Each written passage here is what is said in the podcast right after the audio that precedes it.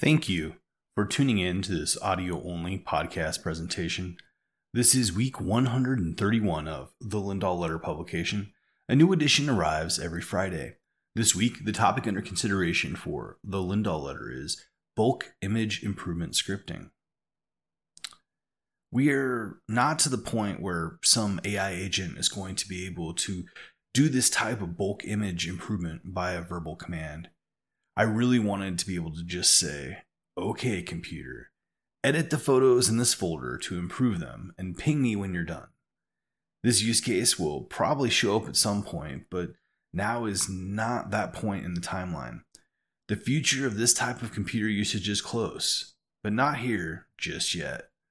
Over the last couple of weeks, I have spent some time messing around with ways to complete some bulk image improvement via either scripting or applications it turns out a lot of people use Adobe Lightroom to edit images. Adobe is really spending a lot of time and effort to share the AI powered innovations they have built into the product. Fundamentally, it is not that surprising that Adobe would try to use adoption and the major amount of brand equity they have as a moat to deflect away from the entry of new products into the photo editing process a lot of room exists for a product to come in and be disruptive in this space. My use case here is really simple. I just I want to just have a folder of photos uh, and via either scripting or sharing the folder to an application, having those images improved via all these brand new AI tools we keep hearing about. I'm asking for a low friction solution to just have a tool or some tooling do a bit of work to improve the photos being taken you might be thinking, but I thought Google Photos would basically do this for you if you have that service. It does not really work that way. You can go in individually and update photos with a single click, but it won't just do the work on the photos in the background. Actually, getting Google Photos to work in the background would essentially involve writing scripting to bounce each photo against a vision based API for improvement. That sounds tedious and it's not a low friction solution.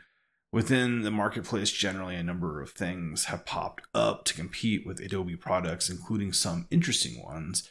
Uh, Fotor, they have 100 employees and started in 2012. Skylum has 150 employees, I believe, and started in 2008. Searching for Fotor in the Google Play Store ended up directing me towards something called AI Photo Editor, Collage Fotor, which uh, was not what I was expecting.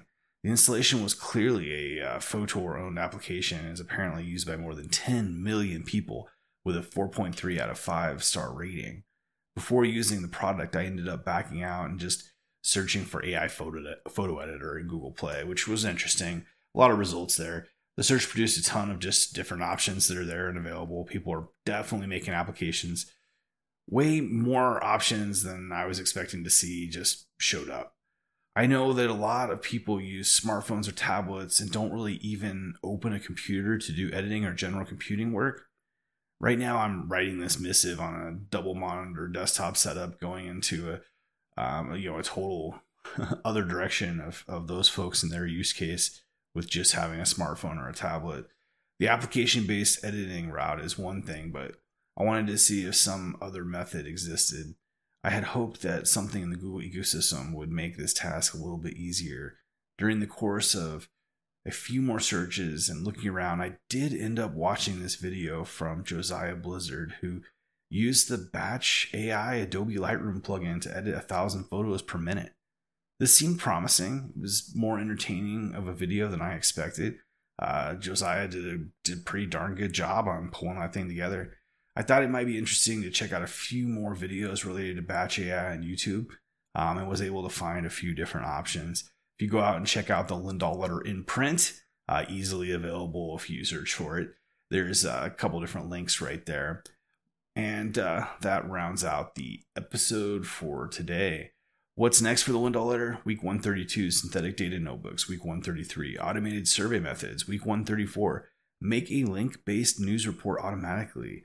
Week 135, saving some notebooks every day. Week 136, what if July was startup month? 31 days for 31 ideas. If you enjoyed this content, then please take a moment and share it with a friend. If you are new to the Lindahl Letter, please consider subscribing. New editions arrive every Friday. Thank you and enjoy the week ahead.